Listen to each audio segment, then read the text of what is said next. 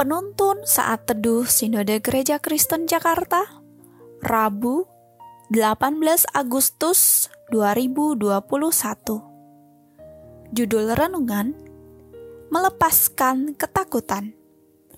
Nats Alkitab terambil di dalam kitab Markus pasal 6 ayat 50. Sebab mereka semua melihat dia, dan mereka pun sangat terkejut tetapi segera ia berkata kepada mereka, "Tenanglah, aku ini. Jangan takut." Suatu kali saya berkesempatan menaiki sebuah kapal laut dari Pulau Sumbawa ke Pulau Lombok. Ketika berada di tengah laut, kapal itu diterpa ombak besar. Semua penumpang berteriak keras-keras, terutama para wanita. Bahkan saya mendengar mereka menyebut nama Tuhannya berkali-kali. Saya yang tadinya tidak takut menjadi ciut hati. Pria di sebelah saya mengingatkan saya untuk tidak takut. Dia berkata, "Pak, jangan takut." Selama yang teriak ibu-ibu, biasanya kapal masih relatif aman, kecuali yang teriak bayi-bayi. Saya tidak memahami perkataan Bapak itu. Yang saya lakukan segera adalah berdoa kepada Bapa di surga agar dilindungi dari bahaya ombak. Saya berdoa bagi keselamatan para awak kapal. Puji Tuhan, kapal bisa sampai dengan selamat di pelabuhan Pulau Lombok. Dalam Markus 6 dikisahkan para murid sedang berjuang dari terjangnya ombak dan badai. Mereka menyadari bahwa Yesus tidak bersama mereka, sehingga tidak dapat meminta tolong kepadanya. Bandingkan Lukas pasal 8 ayat 22 sampai 25.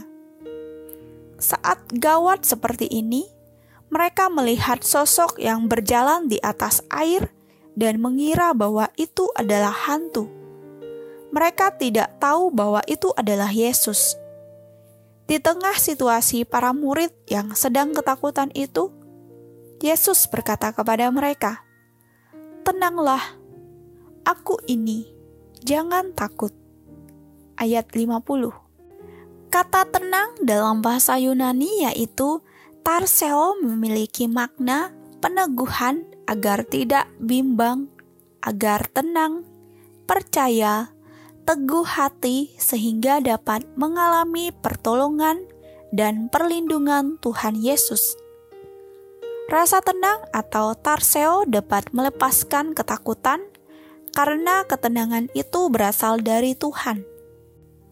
Kita percaya bahwa Yesus tidak membiarkan kita menghadapi permasalahan hidup sendirian.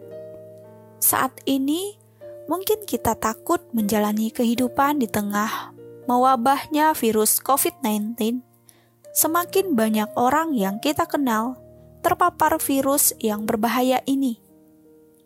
Gelombang virus belum menunjukkan tanda-tanda akan berakhir. Secara manusia, kita begitu kewalahan. Di tengah badai gelombang kehidupan yang menakutkan, Allah tidak tinggal diam. Meskipun tampaknya Allah seakan diam, tetapi sesungguhnya Dia hadir dalam setiap langkah hidup kita. Marilah dengan tenang kita mengarahkan pandangan kita kepada Kristus. Allah tidak pernah diam dia selalu hadir dalam setiap langkah hidup kita. Amin. Terima kasih. Tuhan Yesus memberkati.